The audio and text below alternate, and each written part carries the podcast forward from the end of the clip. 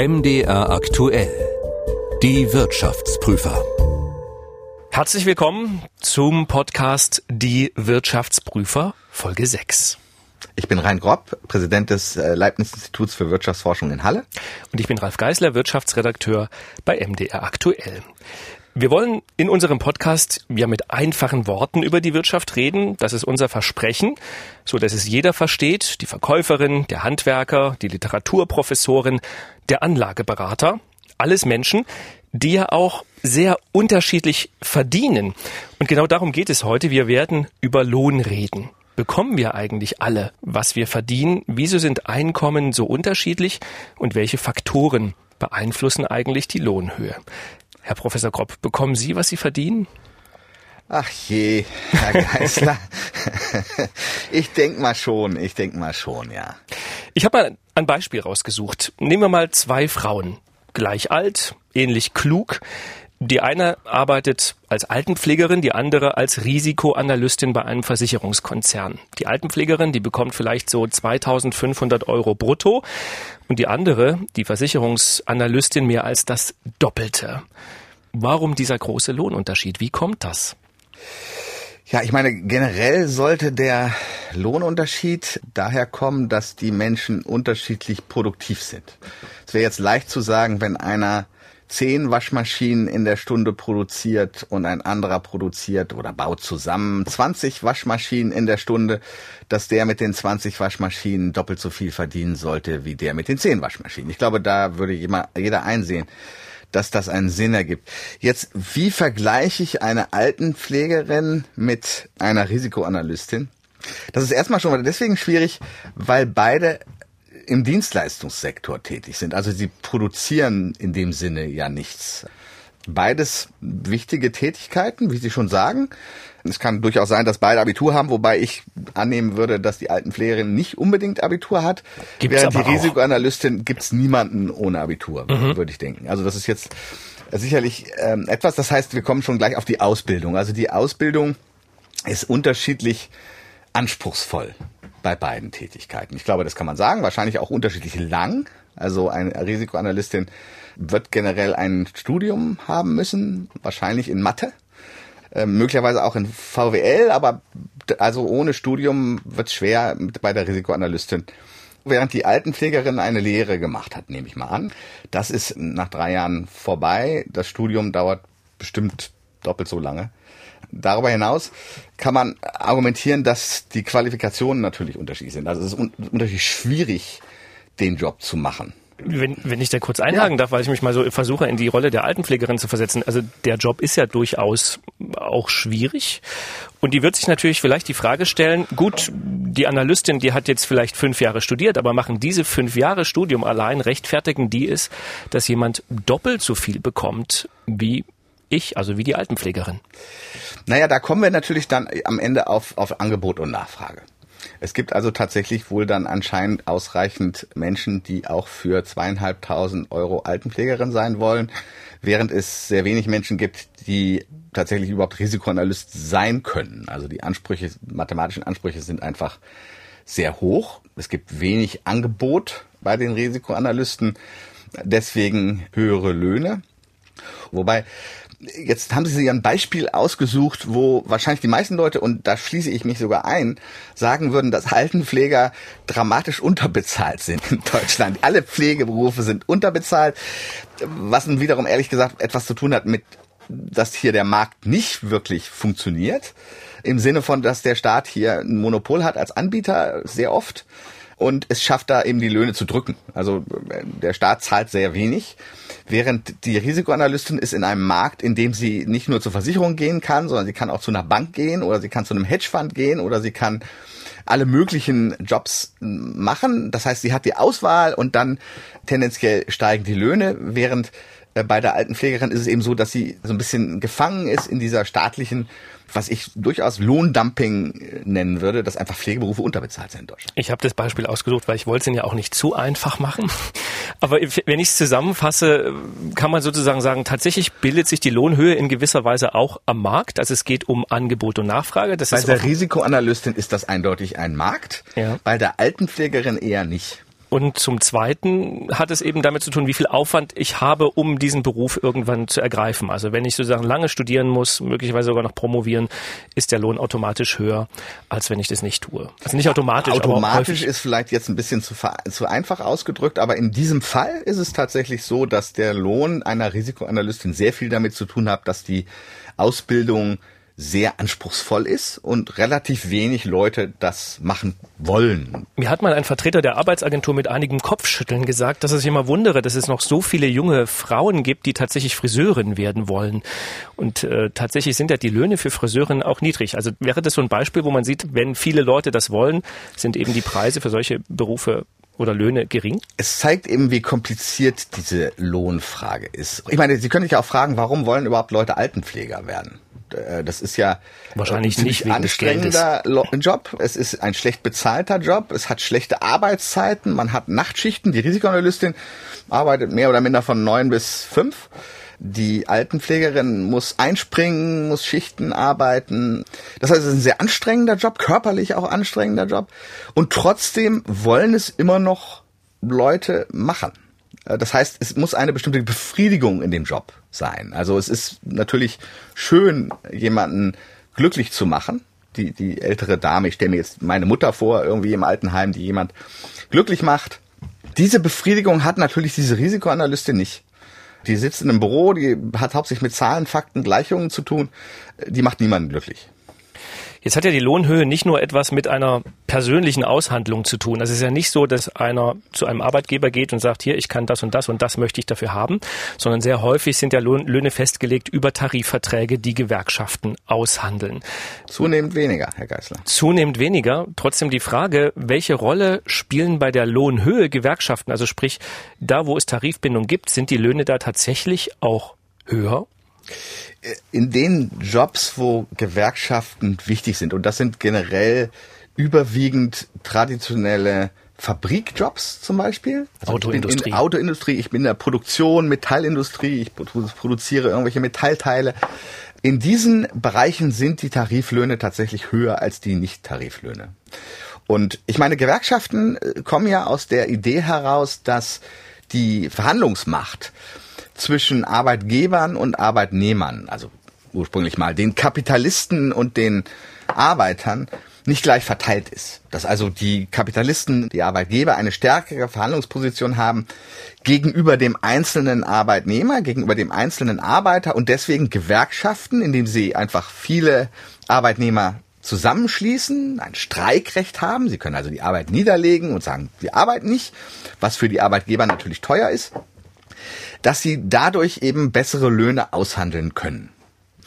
Insofern haben Gewerkschaften äh, ihre Rechtfertigung, gerade auch vor dem Hintergrund, wir haben darüber gesprochen in einem unserer anderen Folgen des Podcasts, dass der Lohnteil am Bruttosozialprodukt eher sinkt, was eigentlich direkte Reflexion ist, dass Löhne nicht so schnell steigen wie die Produktivität.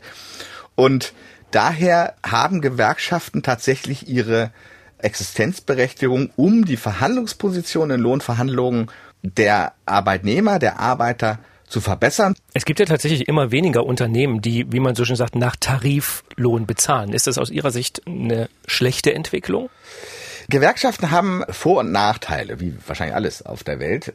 Starke Gewerkschaften führen natürlich dazu, dass, dass Löhne ein Stück weit relativ unflexibel sind. Und wenn sie unflexibel sind, dann reagieren sie nicht auf die sich verändernden wirtschaftlichen Gegebenheiten in einem Unternehmen, in einem Industriezweig. Und damit kann es dazu führen, dass sie im Ergebnis zu zum Beispiel Pleiten führen in Unternehmen, die eigentlich gar nicht nötig wären, weil eben die Lohnsumme sehr hoch ist. Aber die Gewerkschaft hat doch kein Interesse daran, dass ein Unternehmen pleite geht, weil wenn die Leute arbeitslos werden, hat die Gewerkschaft ja auch nichts gekonnt. Ja, also ganz, wenn man sich die Geschichte der letzten, also nach dem Zweiten Weltkrieg der Gewerkschaften anguckt, haben sich die Gewerkschaften immer sehr für ihre Mitglieder eingesetzt. Aber wenn jemand arbeitslos ist, ist er nicht ein Mitglied der Gewerkschaft. Das heißt, es gibt so ein bisschen so ein Outsider-Insider-Problematik bei Gewerkschaften. Die, die einen Job haben, haben ein Interesse daran, möglichst hohe Löhne zu fordern, jedenfalls solange sie ihren Job nicht verlieren. Aber die, die keinen Job haben und die möglicherweise bei niedrigeren Löhnen einen Job bekommen würden, weil die Unternehmen möglicherweise mehr einstellen würden, die vertreten die Gewerkschaften nicht. Und zumindest in den 70er, 80er Jahren hat das, zumindest zum Teil, zu relativ hoher Arbeitslosigkeit geführt, weil die Gewerkschaften sehr stark waren und sich sehr stark für ihre Mitglieder eingesetzt haben, aber nicht die Gesamtbevölkerung, alle Arbeitnehmer gesamt im Auge hatten. Aber heute nicht mehr? Heute ist das weniger so, einfach weil der Anteil der gewerkschaftlich organisierten Mitarbeiter gesunken ist. Es gibt einfach mehr Alternativen am Markt. Vielleicht sind Gewerkschaften, um es mal anders auszudrücken, auch etwas vernünftiger geworden. Also bis vor wenigen Jahren waren die Gewerkschaften in Deutschland relativ moderat in ihren Lohnforderungen. Vielleicht sogar einige Leute würden sagen zu moderat. Das hat zwar Deutschland geholfen im Sinne von internationaler Wettbewerbsfähigkeit, deswegen auch dieses Exportwunder, dieser Erfolg beim Verkaufen von Produkten international, weil man eben mit relativ niedrigen Lohnkosten operieren konnte. Aber es hat eben auch den Anteil der Reallöhne am Bruttosozialprodukt eher gesenkt. Wie bekommt der Mensch, was er auch wirklich verdient? Ach, Herr Geißler, ich weiß nicht, ob überhaupt jemand, äh, irgendjemand wirklich das bekommt, was er verdient. Es ist schon so, dass wir wissen, dass Ausbildung und da meine ich jetzt nicht nur mit die Länge, sondern auch die Komplexität, die Schwierigkeit sozusagen der Ausbildung. Also man hat ungewöhnliche Fähigkeiten.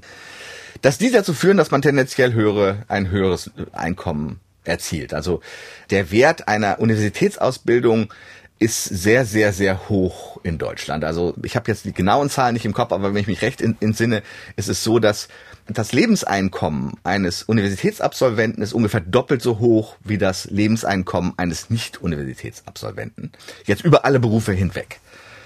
Ich habe einen ganz praktischen Hinweis, um die Frage, wo Sie sagten, ach Herr Geißler, wie bekommt der Mensch auch wirklich, was er verdient, vielleicht auch selber so ein bisschen zu beantworten. Es ist ja immer hilfreich, wenn man weiß, was die anderen bekommen, die dasselbe können wie ich. Es gibt auf den Seiten des Statistischen Bundesamtes einen Gehaltsvergleich. Die haben tatsächlich gesammelt für alle möglichen Branchen aus allen möglichen Regionen, was kriegen die Leute da so im Schnitt? Und da kann man tatsächlich eingeben, zum Beispiel, ich bin Kfz-Mechaniker aus Sachsen, bin so und so alt, habe so und so viele Jahre Berufserfahrung und dann spuckt dieser Rechner aus, was ist da so das Mittel, was Leute eben mit dieser Qualifikation bekommen. Vielleicht ist man, wenn man das, was die anderen bekommen, tatsächlich in einem Niveau, wo man selber für sich sagen würde, ich bekomme auch, was ich verdiene. Was man bei den Statistikern ja auch lernt, ist, wie hoch das Durchschnitts Einkommen in Deutschland ist, und das habe ich auch mal nachgeschlagen, ein Vollzeitbeschäftigter Arbeitnehmer in Deutschland verdiente im Jahr vor der Corona-Krise im Durchschnitt 3.994 Euro, also sagen wir mal 4.000 Euro. Das klingt jetzt erstmal gar nicht so schlecht, sage ich mal, gerade für Berufseinsteiger, wenn die hören, ah, 4.000 Euro kann man in Deutschland den Durchschnitt verdienen. Aber es ist eben auch ein trügerischer Wert, weil es ist eben der Durchschnitt. Das heißt, zwei Drittel verdienten weniger und nur ein Drittel verdiente mehr. Warum ist es der Durchschnitt? Weil das eine Drittel, was mehr verdiente, so viel mehr verdient hat, dass es den Durchschnitt nach oben zieht. Und das hat mich zu der Frage geführt, ob die Gehälter und Löhne in Deutschland nicht zu ungleich verteilt sind, weil eigentlich würde man ja denken, sollte der Durchschnittswert irgendwie auch in der Mitte liegen. Also sprich, die eine Hälfte verdient mehr und die andere Hälfte verdient weniger. Ja, ich meine, das ist eine der ganz alten Debatten, die, die in, in ganz verschiedenen Ländern unter verschiedenen Vorzeichen geführt werden. Im internationalen Vergleich sind die Gehälter in Deutschland relativ gleich. Also jetzt im Vergleich zu den USA zum Beispiel oder zu Entwicklungsländern, wo, wo Gehälter unglaublich unterschiedlich sind. Also da gibt es Leute, die sind, verdienen fast nichts und auch Leute, die recht viel verdienen. Im Vergleich zu Skandinavien, da ist es vielleicht ein bisschen gleicher als in Deutschland, aber nicht wirklich viel. Also es ist in Deutschland relativ gleich. Jetzt, woher kommen diese wirklich hohen Gehälter? Also das ist natürlich am Ende eine Gruppe von Leuten mit ungewöhnlichen Fähigkeiten. Also denken Sie an im Showbusiness, da denken Sie an Profifußballer, denken Sie an Vorstandsvorsitzende, die von großen Unternehmen, die am Ende auch wirklich neben ihrem Job überhaupt keine Zeit mehr haben äh, und jedes Wochenende arbeiten. Das sind schon auch ungewöhnliche Fähigkeiten, die dann mit relativ ungewöhnlichen Gehältern belohnt werden. Jetzt kann man sich schon fragen, ob überhaupt irgendjemand 10 Millionen im Jahr verdienen muss, wie das also tatsächlich möglich ist, wenn man Vorstandsvorsitzender eines DAX-Unternehmens ist. Die Unternehmen selber argumentieren damit, dass wenn sie solche Leute bekommen wollen, dann müssen sie solche Gehälter zahlen, weil andere solche Gehälter zahlen. Das ist natürlich eigentlich irgendwie kein besonders gutes Argument.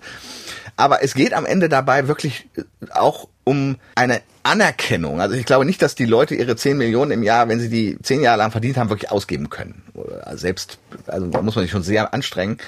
Es geht auch gar nicht so sehr um das Gehalt selber, sondern eher um sozusagen diese Anerkennung für eine besondere Leistung. Aber finden Sie es denn angemessen? Also wenn ein Vorstandsvorsitzender oder auch ein Fußballer ist ja auch so ein Beispiel immer, diese Millionengehälter hat, das ist das tatsächlich in diesem Fall ein Markt. Da gibt's keine Gewerkschaften, die da helfen, sondern das ist tatsächlich der Einzelne, der in einem Markt, er bietet etwas an, über die Nachfrage dann also tatsächlich so ein Gehalt aushandeln kann das kann man nicht schön finden, nicht nicht nicht äh, irgendwie nicht fair.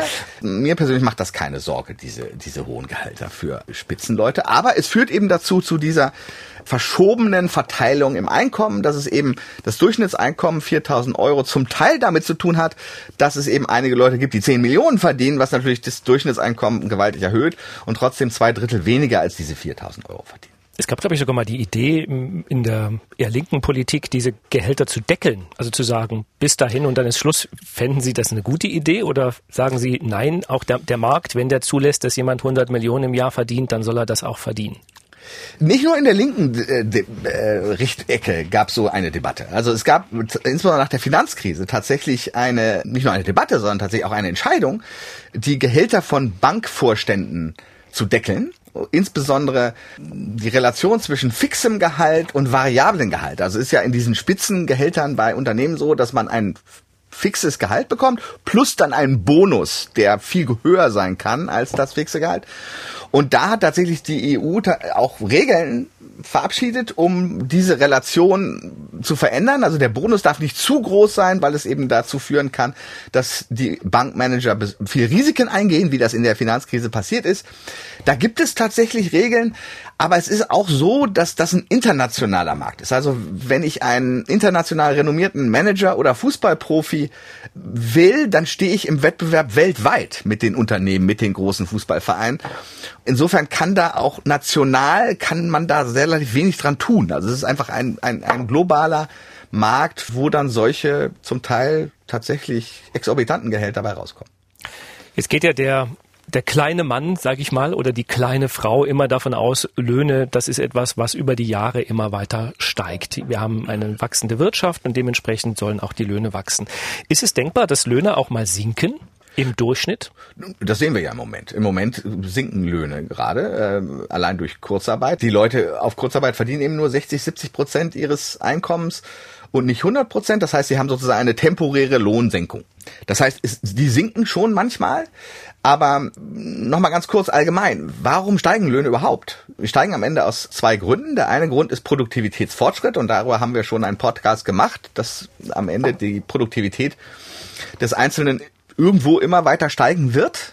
Um nochmal auf mein Waschmaschinenbeispiel zurückzukommen, weil es so einfach ist. Wenn einer schneller Waschmaschinen produzieren kann, dann sollte er auch mehr verdienen. Das ist Produktivitätsfortschritt. Und das zweite ist eben, man will einen Inflationsausgleich. Also wenn die Inflation steigt, dann, man möchte ja real, als Kaufkraft angeht, seinen Lohn erhalten. Das heißt, generell werden Gewerkschaften, aber auch in Privatverhandlungen die Arbeitnehmer immer einen Ausgleich für die Inflation verlangen. Diese beiden Faktoren zusammen führen dazu, dass Löhne tendenziell steigen hoffentlich eben auch so schnell wie der Produktivitätsfortschritt ist, weil sonst zu viel Geld in die Gewinne der Unternehmen geht, um es jetzt mal ganz platt auszudrücken. Jetzt sind wir gerade in der Krise, in der Corona-Krise. Sie haben es gerade auch schon gesagt. Viele Menschen sind in Kurzarbeit. Wir haben ja über Gewerkschaften schon kurz gesprochen. Ist es in einer Situation wie der jetzigen klug, wenn zum Beispiel eine Gewerkschaft wie die IG Metall sagt, wir hätten gerne jetzt vier Prozent mehr? Ich würde mal sagen, es gibt sowohl Argumente dafür als auch dagegen. Das, das eine Argument dafür ist, dass wenn sie, was einige Leute glauben, denken, dass die Inflation steigen wird. Sie war ja nun sehr, sehr niedrig in den letzten Jahren, aber es gibt einige, die erwarten, dass die Inflation steigen wird, also sagen wir mal auf zwei Prozent. Das heißt, real ist das nur eine zweiprozentige Lohnforderung. Also hat die, ist die Produktivität im letzten Jahr um zwei Prozent gestiegen oder wird sie in den nächsten Jahren um zwei Prozent im Jahr steigen? Das ist das, was die Gewerkschaft sozusagen argumentiert da kann man schon der Meinung sein, dass das möglich ist. Es ist wahrscheinlich eher am oberen Ende, aber die vier Prozent sind eben auch eine Reflexion dieser höheren Inflationserwartung und das ist tatsächlich die Aufgabe der Gewerkschaft, dann auch höhere Löhne zu fordern. Lassen Sie mich nochmal auf dieses Durchschnittseinkommen kommen. Wir hatten ja gesagt, es liegt bei knapp 4000 Euro, ist aber eben ein bisschen ein verzerrter Wert, weil es eben nicht genau die Mitte ist von dem, was jemand in Deutschland verdient. Ich habe jetzt mal geguckt, was ist denn, was verdient denn derjenige, wo man sagen kann, die eine Hälfte verdient weniger der Deutschen und die andere Hälfte verdient mehr. Und da spricht man dann vom sogenannten mittleren Einkommen. Und das liegt, das ist jetzt wiederum ganz interessant, äh, in Westdeutschland bei 3.530 Euro in etwa und in Ostdeutschland bei 2.830 Euro. Und das sind ja fast 25 Prozent Unterschied beim mittleren Einkommen zwischen Ost und West. Und ich habe mich gefragt, 30 Jahre nach der friedlichen Revolution, wie kann das sein? Das ist ein interessanter Punkt, weil das tatsächlich überraschend ist. Zur Zeit, als die Wiedervereinigung passiert ist, haben wir angenommen, oder die meisten Ökonomen haben angenommen, dass innerhalb von 10, 15 Jahren sich die Löhne in Ost und West angleichen würden, weil es ja nun die gleichen Leute sind, die gleiche Sprache. Die Leute können umziehen. Wieso sollten die Löhne unterschiedlich sein? Und jetzt 30 Jahre, wie gesagt, sind wir immer noch bei mindestens 20 Prozent Unterschied. Faszinierend ist eben, dass wir auch nicht nur bei den Löhnen bei 20 Prozent Unterschied sind, Ost-West, sondern eben auch in der Produktivität. Und das heißt, in Ostdeutschland sind die Menschen 20 Prozent weniger produktiv, zumindest, ich sollte vielleicht ein bisschen anders ausdrücken, die Unternehmen sind 20 Prozent weniger produktiv. Aber woran liegt das? Also ich meine, jeder ostdeutsche Arbeiter würde ja wahrscheinlich für sich behaupten, ich arbeite genauso fleißig wie ein westdeutscher Arbeiter. Der macht ja nicht weniger. Da hat er wahrscheinlich auch recht das ist jetzt eine relativ lange Diskussion, da sollten wir mal äh, noch mal eine eigene Sendung dazu machen, warum dieser Unterschied existiert. Aber die einfache Antwort ist, dass die Arbeitslosigkeit zu Beginn der Wiedervereinigung in Ostdeutschland sehr, sehr hoch war. 25, 30 Prozent Arbeitslosigkeit. Und deswegen der Staat gesagt hat, liebe Unternehmen, wenn ihr keine Leute freisetzt oder wenn ihr sogar zusätzliche Arbeitnehmer einstellt, dann geben wir euch eine Subvention, dann zahlen wir euch Geld. Und damit haben die Unternehmen in Ostdeutschland tendenziell Leute eingestellt, die sie sonst nicht eingestellt hätten aufgrund äh, ihres Produktionsprozesses. Und wenn sie dann den Durchschnitt nehmen oder den, den mittleren Wert, dann kommt dabei raus, dass der Einzelne eben weniger produktiv ist als in, in Ostdeutschland als in Westdeutschland. Das ist ein Faktor. Die Unternehmen haben in Ostdeutschland für die gleichen Output tendenziell mehr Mitarbeiter. Das war politisch auch so gewollt. Jetzt ist es inzwischen so, dass das Problem sich völlig umgekehrt hat. Also wir haben nicht genug qualifizierte Arbeitnehmer. Die Unternehmen suchen händeringend jemanden, den sie einstellen können. Insofern wird sich dieses Problem auch ein Stück weit von alleine lösen. Also das ist, das geht weg. Ich erwarte, dass die, sich dieser Lohnunterschied tendenziell in den nächsten Jahren angleichen wird. Es gibt noch einen zweiten Punkt, der hat zu tun mit sehr hochqualifizierten Jobs. Also jetzt nicht der Einzelne, der einen bestimmten Job hat. Wenn man den vergleicht, Ost-West, dann äh, sind die sicherlich ähnlich fleißig, wie Sie sagen, und so weiter. Aber die Entwicklungs-, Forschungsjobs zum Beispiel oder die Leitungsfunktion der großen Unternehmen, die natürlich tendenziell höhere Löhne zahlen, die sind eben nicht in Ostdeutschland. Die sind immer noch in Westdeutschland. Und wenn Sie diese beiden Faktoren zusammennehmen, dann können Sie damit erklären, warum tatsächlich das mittlere Einkommen in Ostdeutschland immer noch rund 20 Prozent niedriger ist. Wie kriegt man diesen Unterschied eingeebnet? Naja, ich habe schon gesagt, ich glaube, dass der erste Faktor, nämlich diese Subvention, dass Unternehmen zu viele Mitarbeiter haben, solche Subventionen wird es nicht mehr geben. Das heißt, tendenziell werden äh, ostdeutsche Unternehmen ihre Löhne erhöhen müssen, um diese hochqualifizierten Mitarbeiter, die sie brauchen, auch eben einstellen zu können. Und damit wird sich das tendenziell, in meinen Augen, angleichen in den nächsten Jahren. Der zweite Faktor, dass die Hauptverwaltungen der großen Unternehmen nicht in Ostdeutschland sind, daran kann man schwer was ändern.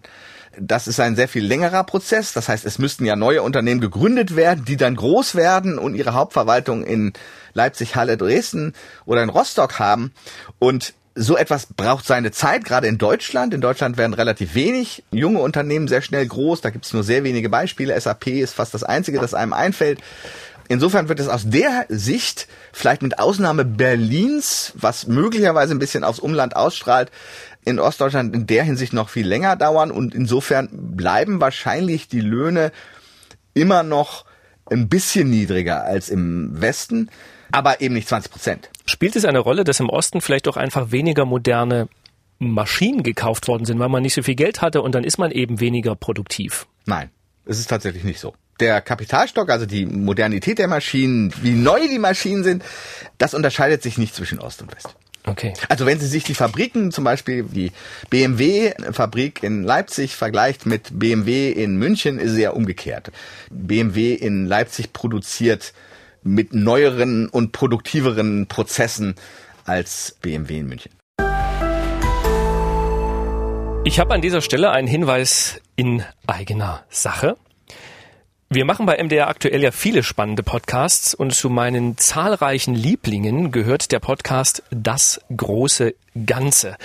Meine Kollegin Lydia Jacobi nimmt sich darin Zeit, ein gesellschaftliches Thema zu vertiefen, mit wunderbar erhellenden, manchmal knisternden und manchmal auch komischen Tönen aus dem Archiv, mit neuen Erkenntnissen und einem Experten. Und in der neuesten Folge, da spricht sie mit dem Historiker Jürgen Martschukat über das Zeitalter der Fitness.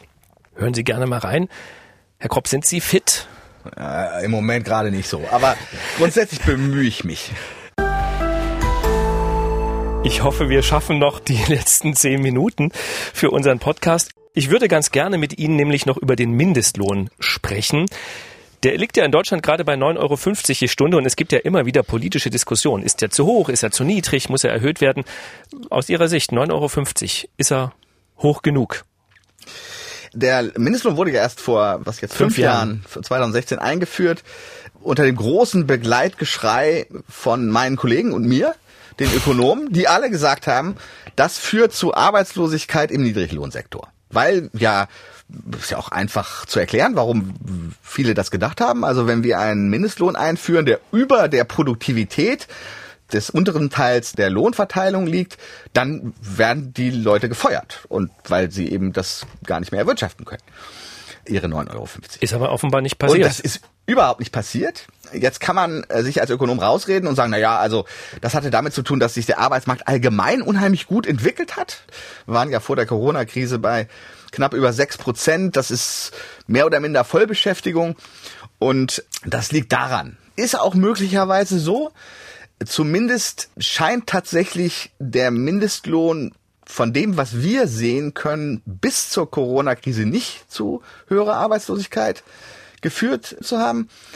Wir müssen eigentlich nun bedenken, dass durch die Corona-Krise disproportional auch gerade diese Leute, die vom Mindestlohn profitiert haben, zum Teil ihren Job verloren haben. Also nehmen wir mal Restaurants, also Bedienung in Restaurants, klassische Mindestlohngeschichte oder Friseurhandwerk. Gerade diese Dienstleistungen haben besonders unter der Krise gelitten und da müssen wir abwarten, ob der Mindestlohn nicht möglicherweise tatsächlich verhindert, dass einige hinterher, wenn die Krise vorbei ist, wieder eingestellt werden. Das kann durchaus sein. Also es kann durchaus sein, dass tatsächlich wir mit einiger Verspätung doch noch die negativen Konsequenzen des Mindestlohns sehen.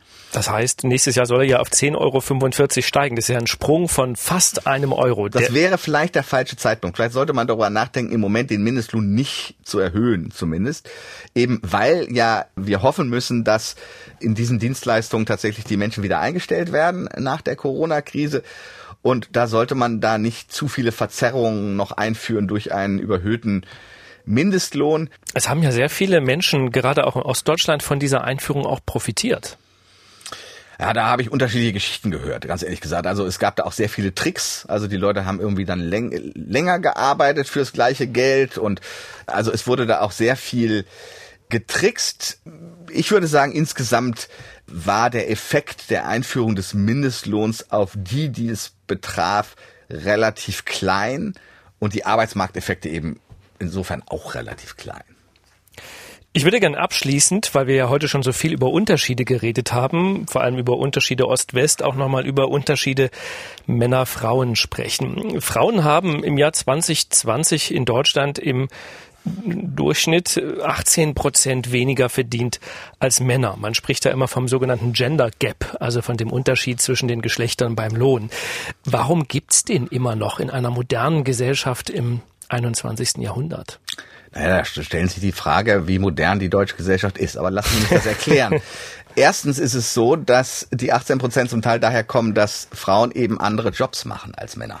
Punkt. Also wenn wir über Altenpfleger reden, dann werden Sie feststellen, dass das ein disproportionaler Frauenberuf ist.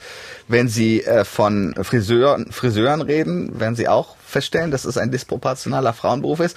Und wenn Sie von Risikoanalysten reden, um auf Ihr schönes Beispiel vom Anfang zurückzukommen, dann werden Sie feststellen, dass es überwiegend Männer sind. Und das heißt, durch diese Sortierung in Berufsgruppen, das erklärt zum Teil diesen Unterschied. Das heißt, mehr Frauen in Männerberufe. Studieren Absolut. Sie und werden Sie Risikoanalysten? Das ist nicht gerade was Neues. Wir wollen mehr Frauen in MINT, in diesen MINT, Mathe, Informatik, Naturwissenschaften, Technik, Ausbildung sehen. Das wird gefördert. Wir versuchen händeringend Frauen einzustellen am Institut, sind da auch relativ erfolgreich, aber es ist tatsächlich etwas, ja, das ist einer der Faktoren. Aber es kann ja nicht der einzige Faktor es ist sein. Auch nicht der einzige weil, Faktor. Wenn ich mir angucke, man gibt ja diese europäischen Vergleiche, ne, und es gibt nur wenige EU-Staaten, in denen der Unterschied noch größer ist. Also selbst Richtig. Länder wie Rumänien, Slowenien, Kroatien, Schweden, Malta, Spanien, die kriegen das mit der gleichberechtigten Bezahlung alle besser hin. Und auch dort wird es ja so sein, dass vor allem Frauen in der Pflege arbeiten und Männer eben diese technischen Berufe Interessant haben. ist ja auch, dass in Ostdeutschland übrigens diese, dieser Unterschied auch kleiner ist. Und das führt schon ein bisschen in die Richtung der Erklärung. Und die Erklärung hat zu tun tatsächlich dass Deutschland eine relativ unmoderne Gesellschaft ist, was die Kindererziehung angeht, also gerade im, im frühkindlichen Alter. In Frankreich zum Beispiel ist es so, wenn ich ein Kind bekomme als Paar, dann arbeiten beide nach drei, vier Monaten wieder, weil das Kind in einer Krippe abgeliefert wird. Die Frau unterbricht ihre Karriere nur sehr kurz, wenn überhaupt. Und in Deutschland ist das, insbesondere in Westdeutschland, immer noch anders. Eine Frau, die das tut, die also sagt, ich gebe mein Kind nach vier Monaten in der Krippe ab, ist eine Rabenmutter. Und wenn sie nicht mindestens bis zum, bis das Kind vier, fünf ist und in die Schule kommt, zu Hause bleibt, ist sie eine Rabenmutter. Bloß die umgekehrte Seite dieser Sache ist natürlich, dass sie damit eben auch ihre Karriere unterbricht und nicht diese Karrierefortschritte macht. Und das erklärt wahrscheinlich den Hauptteil dieser, dieser Unterschiede in den Gehältern zwischen Männern und Frauen in Deutschland. Und deswegen ist es auch so, dass in Deutschland dieser Unterschied, dieses Gender Gap besonders groß ist. Und das heißt, um es zu schließen, müssen wir gesellschaftliche Veränderungen. Es muss akzeptierter sein für eine Frau, auch wenn sie ein Kind bekommt, ihre Karriere mehr oder minder ununterbrochen fortzusetzen. Das heißt, der Osten ist hier Vorreiter. Absolut.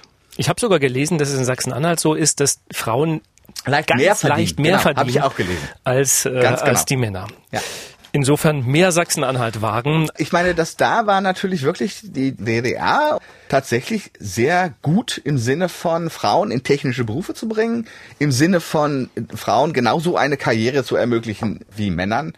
Und das hat sich fortgesetzt. Also es ist immer noch so, dass in Ostdeutschland es sehr viel leichter ist, seine Kinder zu versorgen und trotzdem also Beruf und Familie besser in Einklang zu bringen.